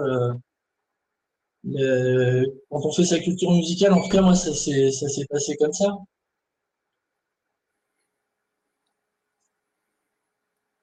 Ouais, c'est vraiment ça l'idée de. En fait, c'est aussi l'idée de faire aucune rétention d'informations. C'est-à-dire que moi j'ai connu des rockers, des gens, des mélomanes qui connaissaient plein de trucs et qui refusaient de dire, qui voulaient pas donner l'information, des taiseux, quoi. Et ça m'a toujours paru dommage. Je trouve que quand tu découvres un truc formidable, ben faut pas hésiter à communiquer à l'autre. Tiens, j'ai trouvé ça. Et le fait de citer, de donner un indice, comme dit Nicolas, vers un tel blog ou tel. Il y a plein de petites pistes qui sont ouvertes comme ça. C'est aussi pour rendre à César ce qui lui appartient et puis pour ne pas faire de rétention d'informations. Alors d'ailleurs, tout à l'heure, on parlera à propos des Cramps du syndrome de Bob Hite. Vous nous expliquerez ce que c'est, mais c'est ça, hein, c'est cette idée un peu de rétention d'informations. C'est-à-dire, en gros, c'est un mec... on en parlera tout à l'heure, un collectionneur de disques encore plus fou que les autres. Là, je montre peut-être la seule figure vraiment joyeuse de votre bouquin, c'est Jonathan Richman, qui est également l'un des pères fondateurs du punk au tout début des années 70 et qui, au moment où le punk explose, lui, il décide finalement d'aller chanter des chansons pour enfants, des bluettes, des calypso, des trucs... bon, voilà. Et c'est une sorte de comète joyeuse. Et donc, on arrive à la page 80 où on a eu que des descentes aux enfers de gens géniaux et qui ont été incompris. Ça a été très dur pour eux de bout en bout. Et là, tout d'un coup, il y a ce gamin. Je dis ce gamin, bien qu'aujourd'hui, il doit avoir, je ne sais pas quel âge il a, mais voilà, qui a une... qui est, lui, qui est le contre-pied de tout ça, qui est ce type qui chante des chansons rigolotes, quoi, voilà, de Ice Cream, d'Homme des Neiges, etc. Est-ce que là aussi c'est résumé comme convenablement? Est-ce que les auteurs se retrouvent dans ce petit résumé? Bah ouais, complètement. Enfin, donc Richman, il commence avec les Modern Lovers, qui est vraiment du pré-punk rock assez teigneux et vrai. Tu sens là qu'il écrit hyper bien et que c'est vraiment très beau, mais ça racle un peu. Et après, il se retrouve à faire des chansons vraiment hilarantes comme I Was Dancing in a Lesbian Bar, ouais, qu'on cite dans l'histoire. Absolument. Qui est une chanson vraiment très, très belle, qui n'est pas présente du tout, qui rallie tout le monde en fait. Ce type-là, il rallie vraiment les gens avec sa bonne humeur et la beauté de ses chansons. Ouais, puis en même temps, en plus, comme disait Nicolas, les Modern Lovers, c'est quand même un rock assez teigneux, quoi. Ça anticipe le punk rock, mais en fait, il avait chopé le truc du rock'n'roll, Jonathan Richman. Il l'avait tellement bien chopé. C'était le fan numéro 1 du Velvet Underground quand il était jeune, qu'il avait 15 ans. Il suivait le Velvet en tournée, il les a vus des dizaines et des dizaines de fois. Ce qui est paradoxal, parce que lui, c'est quelqu'un de très clean, qui ne prend pas de drogue, qui ne fume pas, qui ne boit pas. Et eux, c'est le Velvet Underground, donc on sait à quoi s'en tenir. C'est quand même, c'est un groupe iconique aussi de la défonce, quoi. Et il suivait ce groupe-là parce qu'il avait trouvé en eux le truc, quoi, le truc du rock'n'roll, qu'il ensuite il a utilisé, il a développé à sa manière. Et même avec une guitare sèche, quand il fait du calypso ou des chansons inspirées de la musique à la cool ou de la musique des îles, il y a toujours cette espèce de petite étincelle de rock'n'roll, comme s'il était... il avait chopé l'étincelle sacrée et qu'il avait toujours la capacité à la ranimer, quoi. Mais pour le reste, c'est vraiment le punk ultime, parce que tous les clichés du punk, il les a battus en retraite, quoi. Pas en retraite, en brèche. Ouais, voilà. Bon, alors, justement, à propos de retraite, Eurial, qui nous suit, et la modo en chef, hein, nous donne l'âge de Jonathan. Il est en retraite, hein, il a 69 ans. Voilà. Il continue à faire des disques, hein. Absolument, bien sûr. Ouais. C'est ça qui est génial. Il est quasiment pas distribué en France. T'as l'impression que lui, c'est vraiment quelqu'un qui se fout complètement de la notoriété. Enfin, c'est un cas, c'est presque inquiétant de s'en foutre à ce point-là. Il pourrait être distribué, il pourrait quoi. Mais on a l'impression qu'il est vraiment pris il a largué les amarres avec ça, quoi. Tous les 2-3 ans, il sort un disque et il faut le chercher pour le trouver, quoi. Alors. Illustration de ce que je disais tout à l'heure. Ici, on voit des gens qui ne jurent que par lui, comme Frank Black, comme les Violent Femmes, etc. Donc voilà, qui ne jurent que par Jonathan Richman. Donc c'est pour dire les petits indices que vous laissez traîner ici ou là dans le bouquin. Ah, Nicolas, tu es tout seul. Ton comparse vient de t'abandonner. Alors attends, je vais en profiter pour te parler justement de ton dessin, puisque là dans le dossier de presse dont je parlais tout à l'heure, tu parles de ton trait comme semi-réaliste. Ça veut dire quoi, ça, semi-réaliste?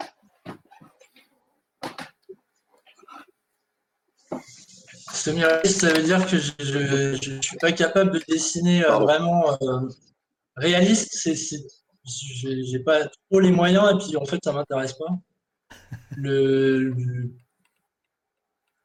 C'est difficile en fait c'est ce que je te dis, enfin c'est ce que je vous disais tout à l'heure. Trouver un équilibre en fait, parce que la bande dessinée c'est pas du dessin, c'est de la bande dessinée, donc il faut qu'il se passe quelque chose et qu'il y ait une narration, que des choses se passent. Et représenter des situations avec un certain dessin ou un autre. Alors le semi-réaliste, ouais, c'est-à-dire que je me débrouille.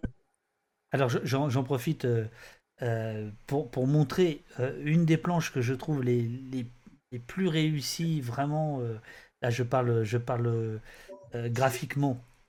parce que depuis le début on parle des rockers, on parle de ce qu'ils ont été, donc du puits de science que tu représentes, Arnaud, mais évidemment là où c'est très fort, c'est votre mariage tous les deux, c'est-à-dire le dessin et le sachant, quoi, on va dire. Et là je montre un dessin qui est page 95, qui concerne, alors là aussi, un mec que je ne connaissais pas, qui s'appelait John Fay, que je trouve absolument, enfin moi qui me rappelle bien de tes dessins, Nicolas, donc par rapport à ce que tu étais en train de dire, voilà, ce semi-réaliste, c'est, je pense que c'est ce que je suis en train de montrer. Et pourquoi je montre ce dessin, c'est parce que ça, c'est aussi un autre trait, sans jeu de mots il me semble, qu'on retrouve ici ou là dans le recueil, pour tout ce qui est marécageux en fait. Donc là on le voit, le type là, il est au milieu d'un marécage. Donc je parlais tout à l'heure des squats, je parlais de l'alcool, il y a aussi le marécage qui revient ici ou là. Est-ce que c'est le fruit du hasard, ou est-ce que c'est votre envie à vous de mettre l'emphase sur cette chose-là? En termes de dessin, on comprend très bien, parce que c'est du pain béni pour un dessinateur, hein. Le marécage, le bayou et tout ça. Mais pour le scénario, est-ce que ça veut dire quelque chose de particulier? Bah, dans le cas de John Fay, c'est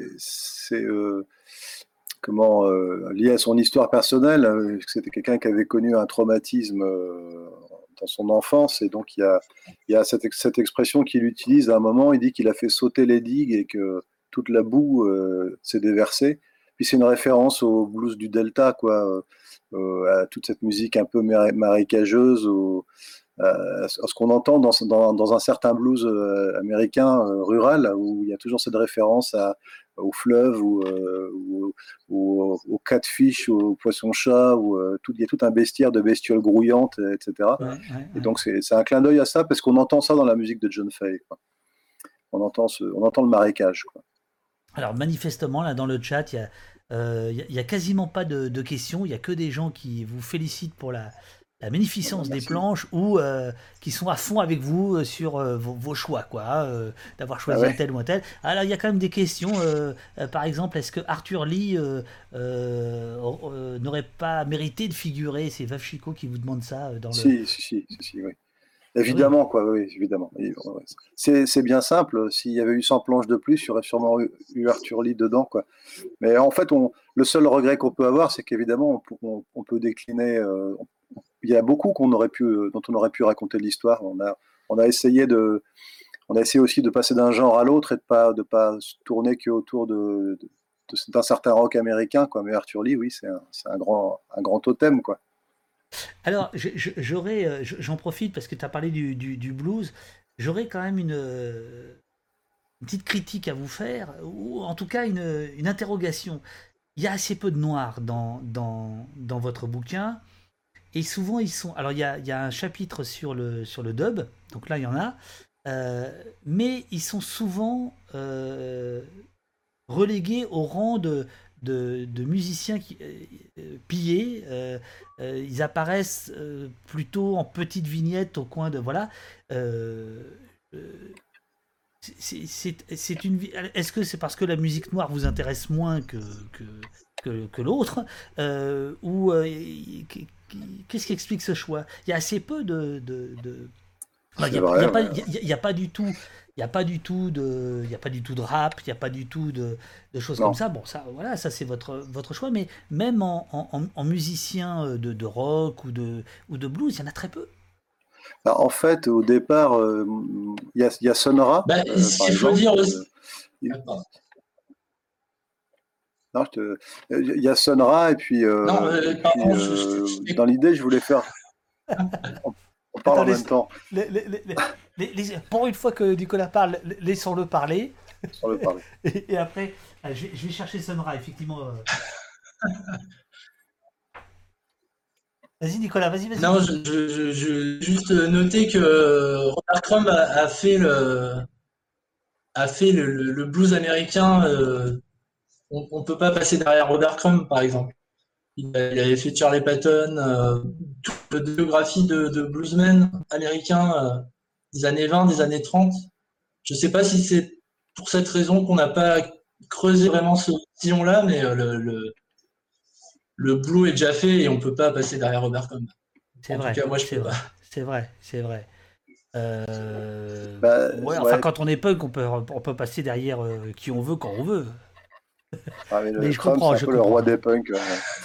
Enfin, pour être tout à fait exact, dans l'idée de départ, finalement, oui, je pense pas qu'on ait abordé le blues pour cette raison-là, parce que c'était l'influence numéro 1 sur le projet Crumb et sa biographie de Charlie Patton qu'on a adoré, vénéré.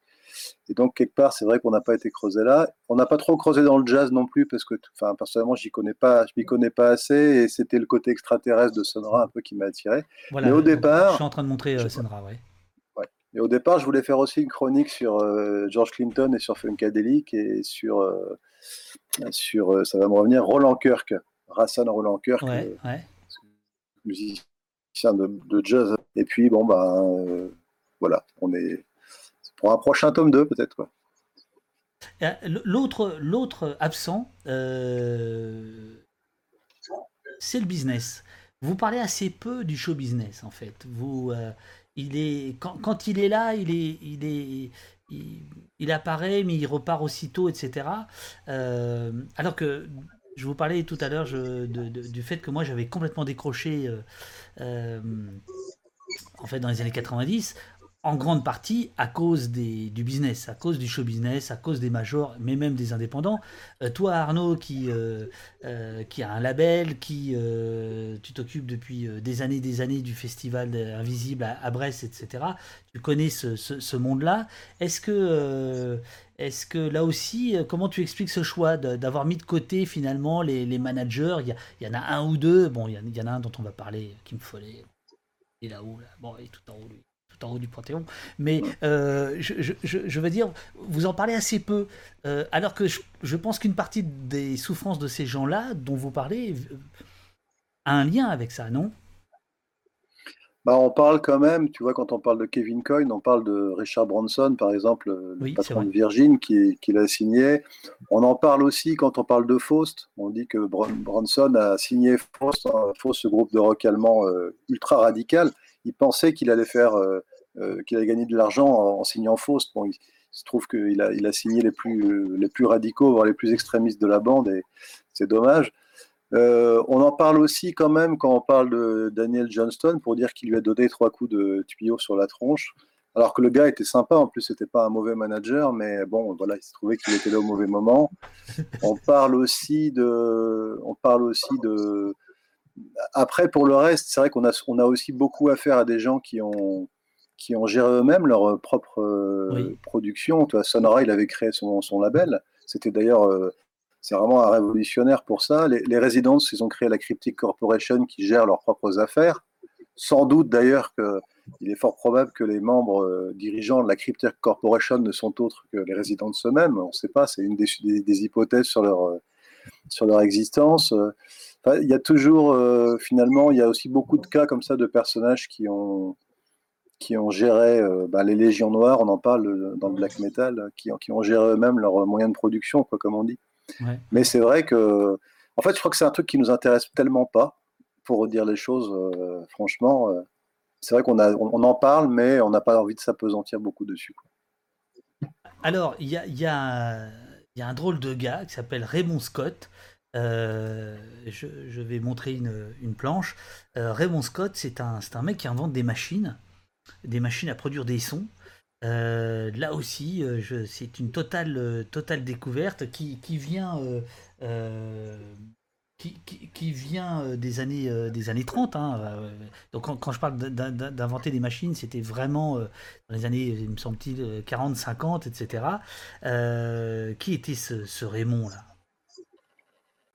Moi, la première fois que j'ai entendu parler de Raymond Scott, c'est dans un article de Rock and Folk. Où il venait de rééditer en fait un CD, et il disait que c'était lui qui avait créé la musique de Bugs Bunny. Alors évidemment, ça m'a fasciné, et j'ai acheté le CD, et je suis resté pendant des années persuadé que voilà, Raymond Scott, c'était Bugs Bunny. Ouais. Et un jour, il y a eu une réédition de ce qu'il a fait après Bugs Bunny. Quand c'est comme beaucoup de grands artistes, il a eu plusieurs vies en fait, et Sa première vie, c'était celle d'un compositeur de jazz pétaradant, un peu cartoon. Et sa deuxième vie, c'est la musique électronique, dont il peut être considéré à bon droit comme un des inventeurs. Et donc, à ce moment-là, je suis tombé dans une, plus que dans une fascination, j'ai été tétanisé par le personnage et la puissance sans fin de sa créativité. Il y a un nombre impressionnant d'albums, et il fabriquait lui-même ses machines. Enfin, c'est un des grands créateurs de la musique du XXe siècle, quoi, carrément. Voilà, donc je ne sais pas si François, un des modos, est toujours là. Donc tu as bien entendu, là ce que tu es en train de voir, c'est le mec qui a inventé la musique que tu écoutes. Eh ouais, mon vieux. Voilà, alors un peu de respect, s'il te plaît. Il s'appelle Raymond, hein. Comme quoi, tout peut arriver. Petite question qui vous est posée par Gladys, qui a dû voir le sommaire et ne voir que le nom de Brigitte Fontaine parmi les artistes français, et qui vous demande s'il y en a d'autres. Ah oui, il y en a d'autres. Il y a notamment Boris Vian et d'autres.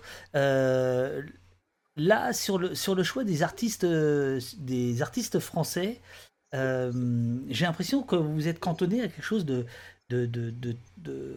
très balisé, c'est-à-dire la chanson française qui passe, enfin, à part Boris Vian, enfin encore que, qui passe dans le rock, c'est assez balisé, on va dire.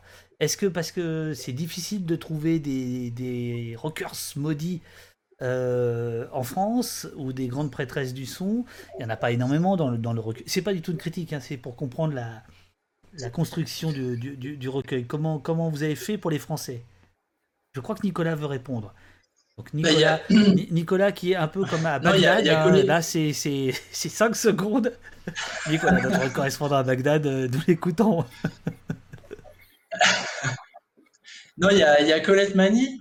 Oui. Aussi, ça c'est cette chanteuse de folk qui commence à jouer des reprises de blues et de folk américain, et qui finit en expérimentatrice jazz contestataire. Ça, c'était vraiment le pied de travailler là-dessus.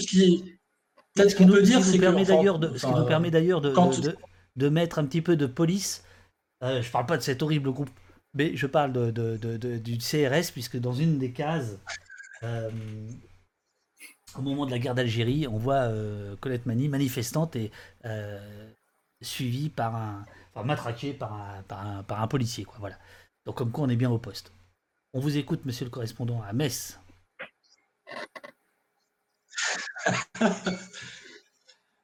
Non, mais c'est vrai, sur le choix des artistes français, c'est un peu coton. Il y a le... En chanson française, enfin, puisque c'est de ce dont on parle, moi je vois pas de destin cassé et avec une carrière incroyable souterraine, quoi.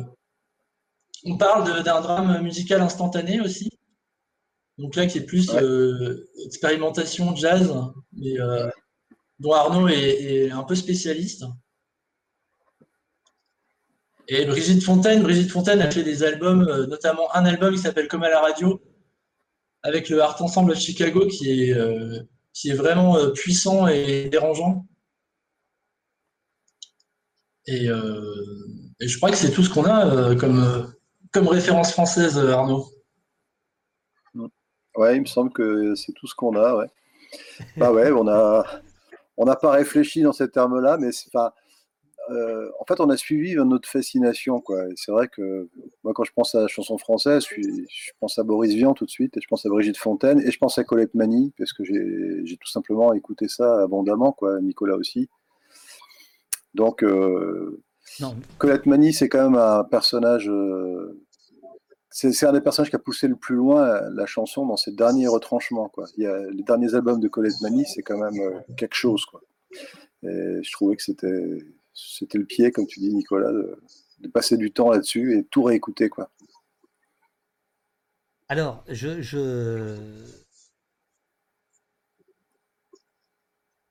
suis, enfin, je veux dire, je comprends votre difficulté à trouver des rockers maudits, etc., ou alors Ça aurait, en France, ça aurait peut-être pas tenu 4 ou 5 planches, quoi. Voilà, c'est ça. Il y a quand même des histoires incroyables, mais qui, par rapport à celles que vous racontez, sont plus faibles. Voilà. Donc, je comprends très bien que naturellement, vous ayez eu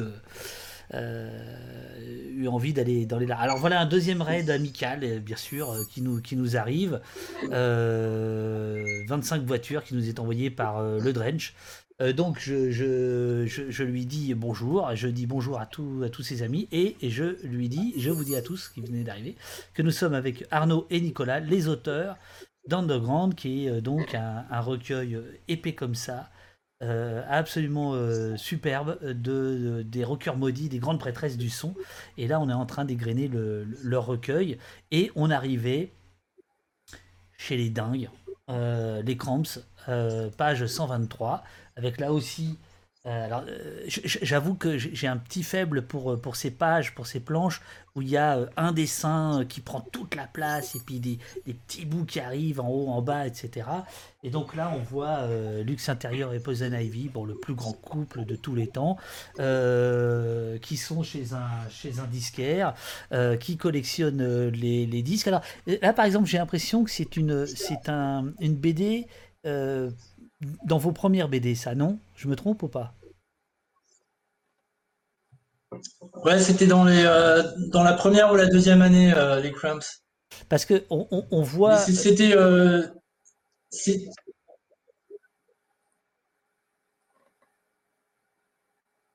En fait, c'était les Cramps par la bande. C'est pas l'histoire des Cramps. Leur naissance et leur mort, c'est tout ce qu'ils représentent et tous les zigzags qu'on peut emprunter avec eux, quoi. Donc trouver des disques obscurs et ils n'ont pas écrit ont-ils écrit un morceau, les Cramps? Leur répertoire, ce n'est que des reprises de complètement massacrées de rock and roll déjà bien barré au départ des années 50, quoi. Comme le titre des Trashmen et tout ça. Voilà, c'est ça. Alors donc, pourquoi je dis que on sent que c'est une première planche, elle est, enfin une des premières séries, c'est que il y a encore un peu une tentative d'explication de pourquoi vous faites ça, et puis après vous êtes plus à l'aise, vous êtes dans votre élément, puis c'est parti, etc. Mais c'est pas du tout gênant. Et en fait c'est ça, Nicolas, tu as tout à fait raison, c'est-à-dire que vous démarrez l'histoire des Cramps en disant bon, on pourrait vous raconter l'histoire des Cramps, mais en fait il y a un élément qui est important chez eux. Parmi tout un tas, c'est le côté collectionneur, ces gens qui vont, aujourd'hui on dirait diggers, quoi, qui vont plonger chez les disquaires à la recherche, et puis en fait eux ils vont plus aller chez les disquaires, ils vont carrément aller chez les gens pour aller chercher des disques totalement introuvables des années 40, 50, 60, et ils vont comme ça créer un imaginaire dans lequel quand on plonge dedans on n'en sort pas, en fait, faut être assez clair, et donc voilà. Il y a leur histoire qui, bon, comme souvent, ça finit par un décès. Donc là, il y en a un des deux qui est mort. Et il est question, c'est là où il est question d'un collectionneur, alors, qui s'appelait Bob Hite, je crois, un truc comme ça, ouais. dont vous expliquez que son nom donne le nom à un syndrome. Est-ce que, Arnaud, tu peux nous dire quel est le syndrome Bob Hite? C'était un des membres du groupe Canned Hit, pour ceux qui connaissent, fameux groupe de, je sais pas, de blues électrique américain, psychédélique, quoi. Et un super groupe. D'ailleurs, ceux qui ont fait On the Road Again, tout le monde connaît ce morceau, c'est Canned Hit, quoi. Et Bob, alors je crois que c'est Bob Hite, mais mon anglais a toujours été approximatif, donc je suis pas sûr. Et Bob Hite, il avait la démarche inverse du chanteur des Cramps, Luxe Intérieur. C'était deux marteaux de blues qui faisaient du porte-à-porte dans le sud des États-Unis pour se procurer des 78 tours. Vous n'avez pas un 78 tours à vendre, madame, etc. Sauf que quand Luxe Intérieur trouvait un disque, après il en faisait des compiles. Et il est distribué, c'est grâce à lui, enfin moi j'ai découvert toute une partie de ma culture musicale, c'est grâce à lui et à Poison Ivy finalement, et aux compilations d'originaux des Cramps qu'ils ont diffusés. Mais Bob Hite, lui, quand il trouvait un disque, qu'il le trouvait en 2 exemplaires, il en pétait un, quoi. C'est ça. Pour être sûr d'être seul à avoir son exemplaire. Et donc ça, c'est vraiment le fossoyeur ultime. Je parlais de la rétention d'informations, là c'est vraiment l'ultime rétention d'informations, quoi. C'est l'enfoiré total, quoi. C'est l'enfoiré total. Ouais. Voilà, l'enfoiré total, ouais. Ouais, ouais. Et d'ailleurs, là pareil, grosse découverte en ce qui me concerne. Là, je vais aller à New York au CBGB, page 134. Est-ce que Nicolas, tu veux dire quelque chose par rapport aux Cramps? Parce que quand j'écoute, je vais montrer d'ailleurs. Quand j'écoute les albums, parce que en dehors d'être un homme qui fait des albums de BD, tu fais aussi des albums de musique. J'ai l'impression que quand même, donc là tu joues dans les Divergence ou Divergence, je sais pas comment on dit, parce que moi mon accent anglais il est pas pire que l'accent anglais brestois. Ça c'est le, je sais pas lequel c'est. Alors Monsieur Verdun, non, ça c'est toi, album solo. L'autre c'est ton groupe. Bon, j'ai l'impression qu'il y a un peu de, il y a un peu de Cramps là dans tout ça. Est-ce que, je sais pas, est-ce que par exemple les Cramps c'est intéressant à dessiner, parce que justement au départ ça pourrait être le cliché, le sexe, le rock, la saleté, et en fait vous passez à la collection de disques. Est-ce que en tant que dessinateur c'était un groupe qui évoquait quelque chose de particulier pour toi ou pas? À dessiner, ça c'était vraiment génial. Il y a toute cette ambiance de fossoyeurs, de cadavres, de rock, des bas-fonds qui étaient du pain béni, ouais, en effet, à dessiner. Et j'ai mis des têtes de mort un peu à droite, à gauche, donc c'était bien. Alors, j'avance parce que sinon on va y passer la nuit, parce que c'est tellement dense. Pour montrer une autre planche, là on est au CBGB, je ne sais plus à quel propos. Puis il y a Steve Bator, enfin bref. Le CBGB, donc ce club dans Alphabet City, dans le sud de Manhattan, sud-est de Manhattan, qui est le fief du punk à la new-yorkaise, etc. Que là tu dessines, qui était donc la maison des Ramones, de Blondie, etc. Donc on voyage aussi là. Je sais plus à quel propos c'est. Arnaud, tu te souviens? C'est sur Lydia Lunch. Ah oui. C'est quand on parle de Lydia Lunch, quand elle arrive à New York. Est-ce que tu peux nous dire deux mots sur Lydia Lunch, qui est quand même un personnage je trouve qu'il est un des personnages les plus durs quand même de votre galerie. Enfin, il y a quelque chose de... Ouais, il y a beaucoup de... Elle a une histoire assez tragique dès le départ, donc voilà, mais c'est un personnage... Je l'ai rencontré une fois au Festival Invisible, justement, et c'est un personnage que j'ai trouvé plutôt... plein de bonne humeur et d'énergie positive, à contrario un peu de l'image qu'on s'en fait, quoi. Alors je sais pas exactement la part de mythologie ou quoi, mais j'ai l'impression que c'est quelqu'un qui a survécu à tout, quoi. Voilà. C'est exactement voilà. Ça. Ouais, ouais. Tout en par la création. Elle a créé beaucoup de gens. C'est vraiment une personne très aimée, j'ai l'impression, par beaucoup de monde, notamment des gens qui l'ont connue, comme si elle avait une humanité profonde, en fait. Voilà, c'est ça, c'est un peu ça que j'ai l'impression que c'est un peu ça, Lydia Lunch, en fait. C'est quelqu'un qui a une image de dure, d'un petit peu de passionnariat, et qui en fait est aussi quelqu'un de foncièrement gentil. Alors, peut-être que je me trompe, hein. Je la connais pas personnellement, mais c'est le sentiment que j'ai. Ah, pour préparer l'émission, j'ai appelé un vieux pote qui m'a dit non, tu vas voir, cet Arnaud, il est sympa. Bah, ça se voit, quoi. On vient de l'entendre. et en fait, ça se sent... parce que Nicolas, on se connaît un petit peu, on a failli travailler ensemble, etc. Mais ce qui est très beau dans votre travail, à l'un et à l'autre, que ce soit par le dessin, que ce soit par les textes, c'est qu'il y a beaucoup de tendresse, en fait. Il y a beaucoup de tendresse. Pour, ouais.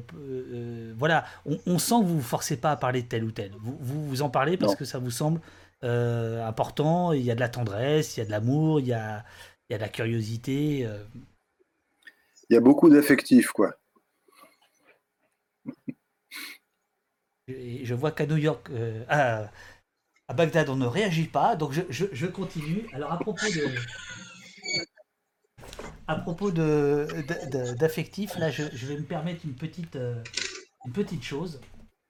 C'est Chilton, je crois. Ouais. Alex Chilton. Donc ça, je vous laisse parler d'Alex Chilton et après, je vais montrer une petite case qui est placée là à un moment donné et qui, moi, m'a beaucoup touché. Chilton, Arnaud, tu veux nous rappeler qui il était? Il y a plusieurs raisons d'adorer Alex Chilton. La première, c'est qu'il a été le chanteur des Box Tops. Et tout le monde connaît The Letter des Box Tops. C'est un énorme tube des années 60. Ouais. Même si ça ne vous dit rien, il suffit de l'entendre pour se dire « Ah oui, bien sûr, évidemment ». Donc, rien que pour ça, déjà, il aurait dû rester dans nos cœurs. Ensuite, bon, on simplifie un peu, mais ensuite, il a créé un groupe très important qui s'appelle Big Star, qui a fait 3 albums, mais qui a malheureusement connu... Là, c'est vraiment l'exemple type du groupe maudit, quoi, qui n'a pas du tout... qui est passé à côté d'un succès qui, sans doute, était largement mérité, quoi. Un groupe très ambitieux, très, très, très subtil, et qui s'est cassé la gueule. Et puis après, il y a une troisième raison encore, c'est qu'il a fait un des disques les plus cinglés de l'histoire du rock'n'roll qui s'appelle Like Flies on Sherbert, ouais. Comme des mouches sur un sorbet, où là, il a vraiment déconstruit, démonté, désossé le rockabilly, il a remonté de travers et il fallait oser sortir un disque comme ça, quoi. C'est un disque, bon, c'est évidemment pas à conseiller aux oreilles sensibles, mais c'est vraiment un chef-d'œuvre.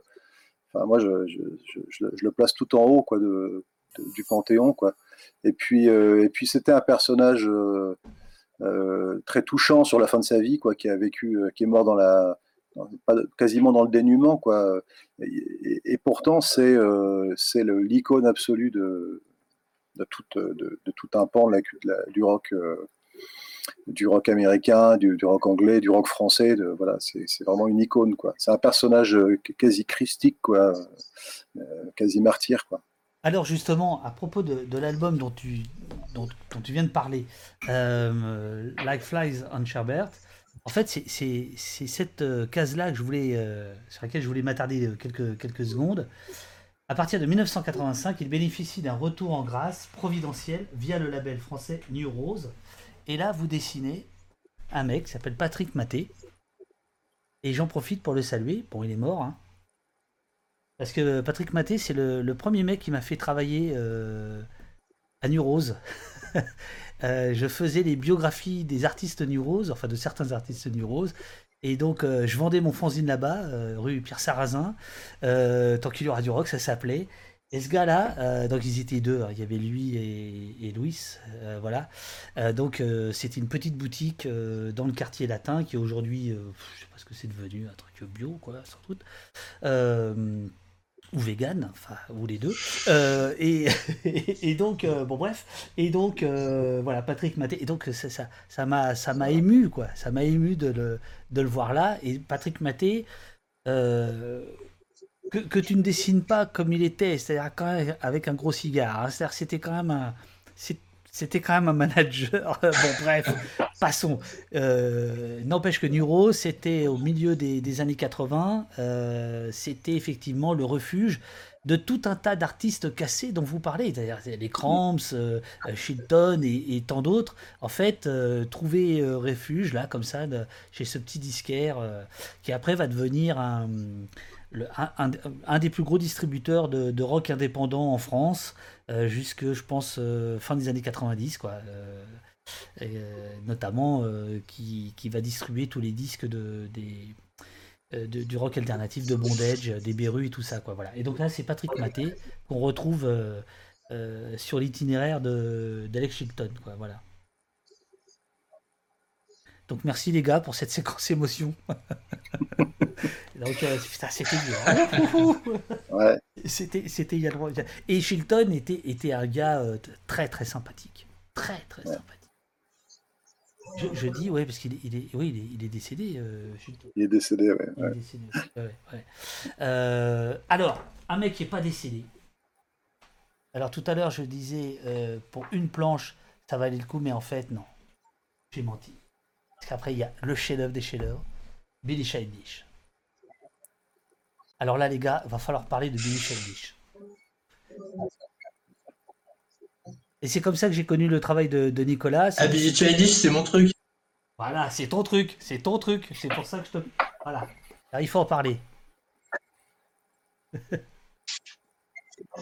Alors, Billy Childish, c'est un Anglais qui est né, qui vit à Chatham et qui est peintre, poète, musicien de rock'n'roll, de folk, de tout ce qu'on veut. Il est complètement incroyable. Il commence avec les Pop Rivets, groupe de punk.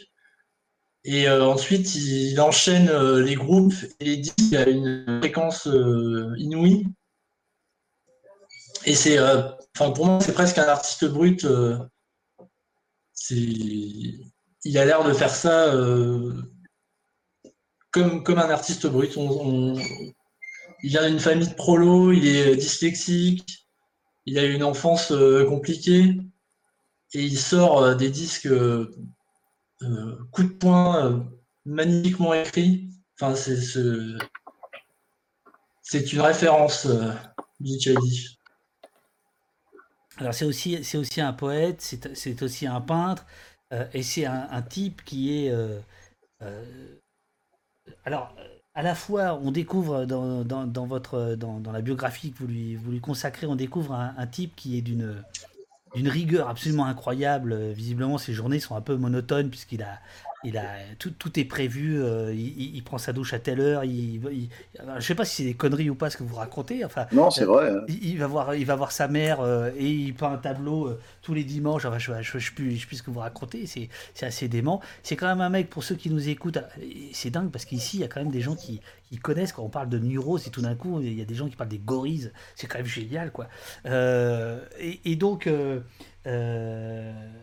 pourquoi je parlais de... Oui, Billy Childish, ça, bon, vous ne le racontez pas, mais Billy Childish, il considère que, par exemple, les Beatles, ça s'arrête à Hambourg. C'est comme génial. C'est-à-dire que pour lui, les Beatles, après le Star Club, ça n'a aucun intérêt. Et les Milkshakes, qui étaient un de ces groupes, c'était quand même, grosso modo, les Beatles à Hambourg, c'est-à-dire je crois 62, où ils massacrent Bebop Lula et compagnie. Les Milkshakes, c'était un peu ça, quoi. C'était vraiment le son... des Beatles que personne ne connaît ou très peu de gens, voilà, et bien avant les génies et fossoyeurs du rock qu'ils allaient devenir, quoi. Toi, Arnaud, tu donnes, tu veux bien faire les Milkshakes, enfin tu veux bien faire Billy Childish parce que tu sens qu'il faut que Nicolas puisse s'exprimer totalement. Là, on est dans le chef-d'œuvre, là, les 5 pages sont absolument magnifiques. Ou est-ce que pour toi aussi c'est quelque chose d'important, Billy Childish?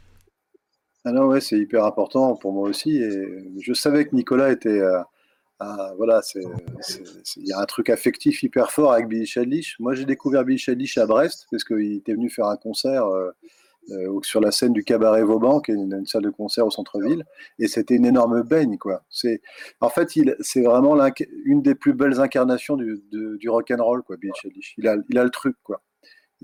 C'est vraiment, il faut le voir pour le croire. Je sais pas, il a le truc comme d'autres ont le truc, quoi, mais ça n'appartient qu'à lui. Il a une manière de, et on sent que c'est un gars qui a surmonté, enfin qui avait des difficultés personnelles. Il était, comme dit Nicolas, il était dyslexique, il a eu des problèmes personnels assez graves jeune, mais en fait il a tout surmonté par la discipline et la provocation, parce que quand il dit que les Milkshakes sont influencés par les Beatles à Hambourg, il est tout le temps très précis, comme ça, il va dire ce groupe-là, maintenant, parce qu'il a eu plusieurs groupes, ce groupe-là, c'est influencé par telle chanson des Kinks et par tel morceau de Link Ray, et puis point, quoi.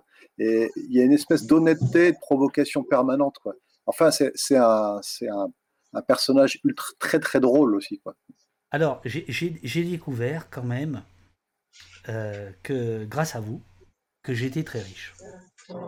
Et je vais vous le prouver. Je vais faire un truc que je ne fais jamais. Je vais quitter ma chaise 2 secondes et je vais apporter un truc qui est en fait que les gens voient, que vous voyez pas parce que vous avez une autre caméra. Je vais vous montrer. Ne bougez pas.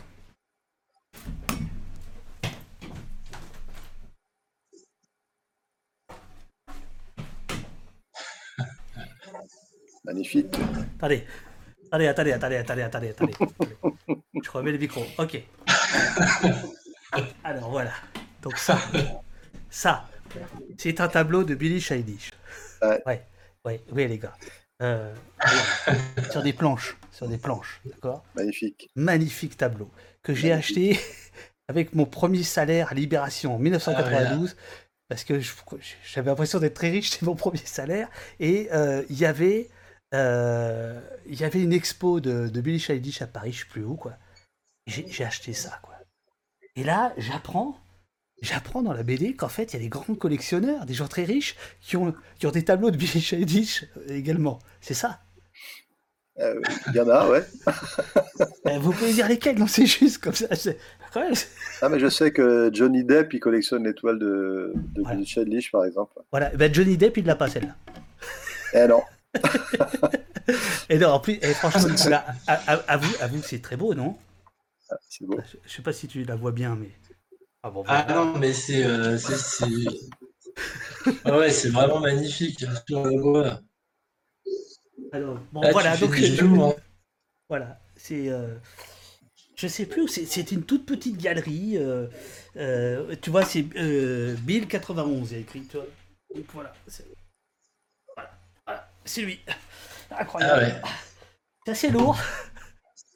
Voilà, c'est le seul tableau de ma vie que j'ai acheté. Et voilà, je suis content. Et donc, j'apprends que... donc, je ne sais plus qui vous dites qui collectionne les tableaux de Billy Childish. Alors, on va en garder deux autres. On va finir avec deux personnages. Il y en a un dont je sens, Arnaud, qu'il est pour toi absolument central. Tu en as parlé tout de suite. Et je crois que tu le remercies d'ailleurs, c'est Eugène Chadbourne. Ouais. Il me semble que... Attends, je me rends compte... Attends. Attendez, excusez-moi, je me rends compte que j'ai pas bien montré le tableau à nos amis. Voilà. Ils l'ont vu en tout petit. Donc, je recommence. Voilà. Ça, c'est le tableau de Billy Childish. C'est quand même magnifique. Voilà, là je vous le montre, là, tout en couleur, tac. Voilà. On n'est pas chez les cons. Hein. Alors voilà.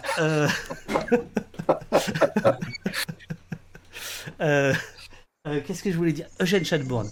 Donc, ça m'a l'air d'être la figure des figures pour toi, Arnaud. Où est-ce que je me gourre ?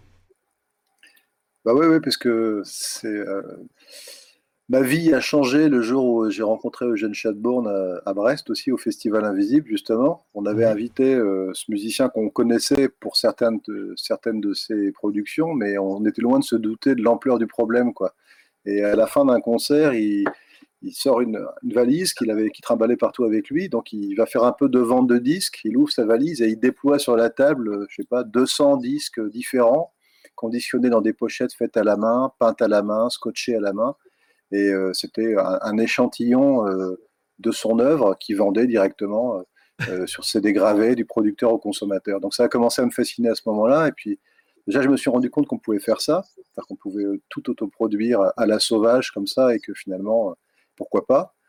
Et après, j'ai creusé un peu et je me suis rendu compte qu'il avait une œuvre complètement incalculable. C'est-à-dire qu'on peut pas, c'est incalculable. Personne ne sait combien de disques Eugène Chadbourne a fait. Là, je vais donner un exemple. Pendant le confinement, il était confiné, donc comme tout le monde chez lui, il habite en Caroline du Nord, et il a entamé un grand projet, et il veut reprendre le catalogue des oiseaux d'Olivier Messiaen, de la musique contemporaine, au banjo. Et hier soir, il a mis en ligne sur son site, j'invite tout le monde à aller jeter un coup d'œil sur le site de Chadbourne, il a mis en vente le premier volume du catalogue des oiseaux joué au banjo, quoi. Et donc on est en 2021, il est en activité quand même depuis 78, quelque chose comme ça, peut-être un peu avant. Et donc c'est une créativité, une santé créative hallucinante, quoi.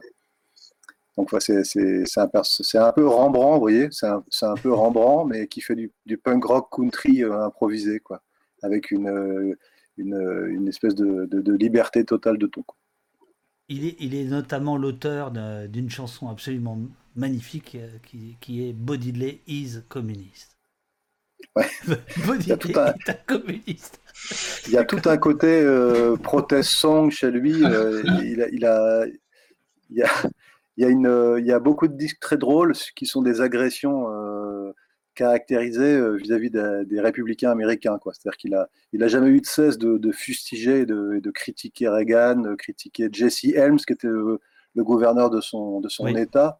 Mais il l'a pas loupé, hein. Je peux dire qu'il y a des choses qu'on pourrait pas peut-être pas faire chez nous. C'est-à-dire que il attaque frontalement avec un sens de l'humour au vitriol, quoi. Et ça a été son cheval de bataille très longtemps, et sauf pendant la présidence de Trump, où là, il a pas fait de disque politique. Je pense que c'était trop pour lui. Et il avait passé sa vie à dénoncer ces gens-là, et donc là, de voir un gars comme ça au pouvoir, il a préféré attendre. Et quand, je ne sais plus comment s'appelle le nouveau président, je n'ai pas bien révisé.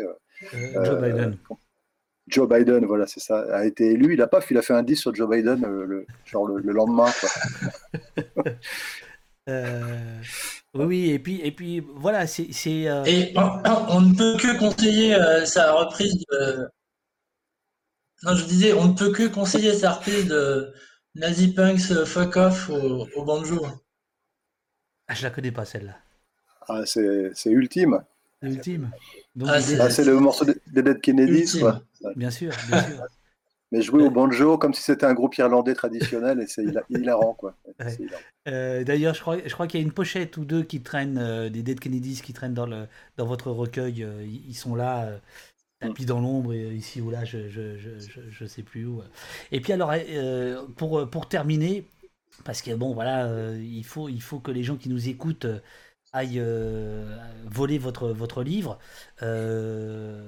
Dites donc, votre éditeur, la Glénat, ils annoncent 800 parutions par an. Ah oui, c'est une énorme maison d'édition. Non, mais ils sont zinzins. Non, mais 800, ça fait 3 par jour. ouais, c'est fou. Bon, ouais. Bref. Donc, il faut aller voler ce livre, ou l'acheter, vous faites comme vous voulez. Mais enfin, bon, voilà. Il faut que ça devienne en tête des meilleures ventes. Puisque tout livre volé est quand même dû à l'auteur. Ah, ça, faut le savoir, c'est le seul truc bien dans le monde de l'édition. C'est le seul truc bien. Bon, bref, pourquoi je dis ça ? Captain Biffard, etc. Voilà, j'espère que vous avez eu envie d'en savoir plus et de feuilleter avec vos mains, parce qu'évidemment, le toucher fait tout plaisir.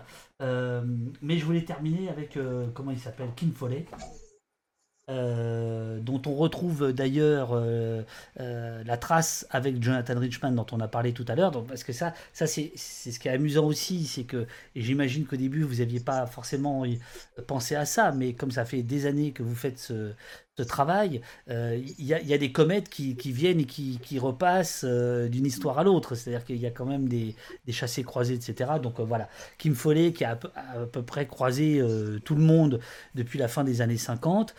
C'est ce à la fois rocker, producteur, manager, complètement véreux, dont vous racontez les frasques, parce que là on peut parler de frasques quand même concernant le jeune Kim. Bah, c'est l'agent secret du rock'n'roll, il est là tout le temps, quoi. Dès qu'on se penche sur une période, il y a Kim Fowley quelque part dans un coin qui intrigue pour... Donc, c'est lui qui dit maintenant John Lennon au début du live Peace à Toronto de Lennon et Yoko Ono, le monsieur Loyal qui fait l'annonce au début du disque, c'est lui. Le gars qui fait la voix japonaise déformée sur le morceau Hellpalmer Rock de Zappa, sur le premier album de Frank Zappa, c'est lui aussi. Le type qui produit la première démo de Jonathan Richman et les Modern Lovers, qui préfigure le punk, c'est lui. Le type qui produit les Runaways, le premier groupe Enfin, qui fait un carton d'ailleurs avec ça, le premier girl, je sais pas, power trio. Non, ils sont pas 3, ils sont plus. Enfin bref, c'est lui. Celui qui produit les Seeds, c'est lui. Celui qui produit le comeback de John Vincent, c'est lui. On le croise avec Kiss, on le croise avec Guns N' Roses, même on le croise avec tout le monde. On le croise même sur un clip de Beyoncé à la fin de sa vie. Voilà, mais c'est un personnage hautement fascinant, parce qu'il avait aussi fait des disques complètement starbés, quoi. Vraiment, certains sont particulièrement secoués et hautement recommandables, quoi. Oui, c'est-à-dire qu'il y a quand même, des moments, le mec a rencontré des extraterrestres. Enfin, je veux dire, il en est tellement persuadé qu'on le croit, quoi. Enfin, c'est le David Vincent du rock'n'roll, quoi. Il a vu les envahisseurs, quoi. C'est difficile de faire la part des choses entre. C'est difficile de savoir dans quelle mesure il était parfois authentiquement allumé, ou s'il se foutait un peu de la gueule des gens. c'est difficile de savoir avec Kim Fowley. Hein. Il est tout le temps en train de jouer un rôle, quoi, quelque part. Et c'est un personnage assez mystérieux, finalement. Quoi. Et il a un avantage, c'est que je trouve que, et pour terminer, il est parfait. Tu écris, Arnaud, avec une constance. Alors, attends, c'est page 234. Voilà, c'est ça. Avec une constance, être toujours là au début et disparaître quand le groupe devient célèbre. Ça pourrait presque être le sous-titre d'Underground. Hein. C'est tout, parce que beaucoup des personnages dont vous racontez la vie ont tutoyé comme ça, ont été pas forcément bien loin du succès, et puis pff, ça passe à côté. Bon, voilà. Et je trouve que Kim Fowley, c'est la figure parfaite par rapport à ça, quoi. Et en plus. Ouais, parce qu'il est. Ouais. Non, mais c'est vrai. Je pense qu'il a cherché le succès, en fait. Et c'est difficile, et pourtant il a fait tout ce qu'il fallait pour pas le trouver, donc c'est compliqué.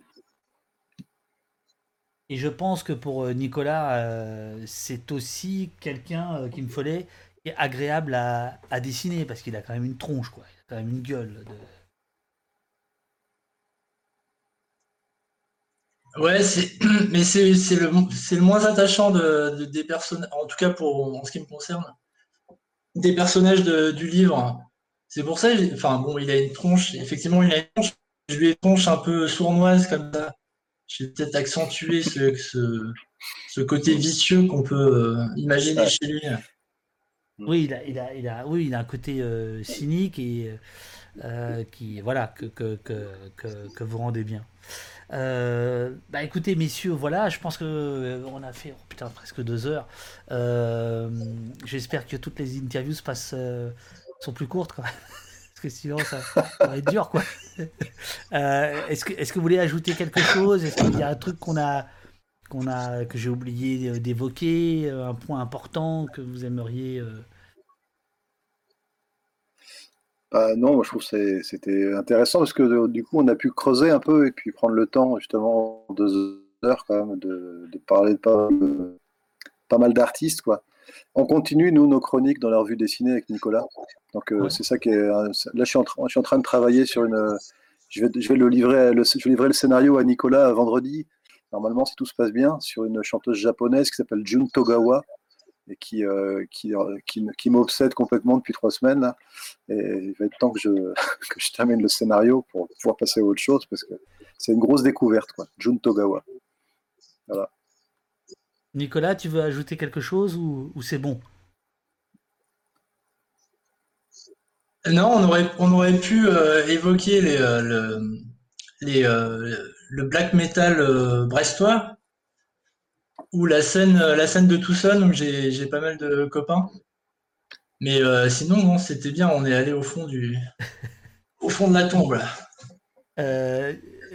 Ouais, je pense, mais on va en ressortir. Juste une dernière chose, le Festival Invisible, Arnaud, est-ce qu'il aura lieu cette année? Est-ce que tu sais, puisque l'année dernière vous avez dû le...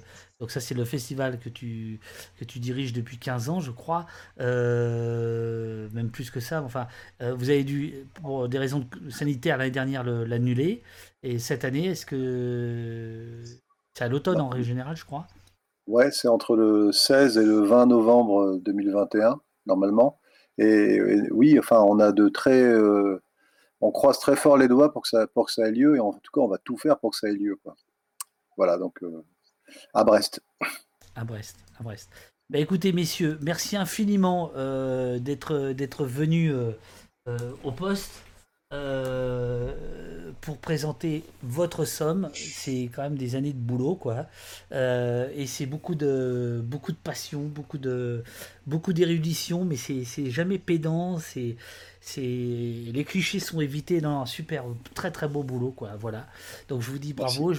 je vous dis merci. On vous remercie dans le chat. Merci. Sache que quelqu'un a mis le lien YouTube de la version Nazi Punk Fuck Off Excellente intervention de Chadbourne. Ouais, absolument. Ouais. Et tout à l'heure, chez mon libraire préféré, je suis passé. Attendez, je vais essayer de trouver ça quand même vite fait. Alors vous n'allez pas le voir parce que vous ne voyez pas le live pendant qu'on se parle, mais je vais quand même montrer un truc que j'ai vu. Chez un libraire, le temps que ça remarche mon petit internet, parce que j'aimerais quand même votre réaction par rapport à ça. Je vais vous dire de quoi il s'agit. Attendez, bougez pas. Tac.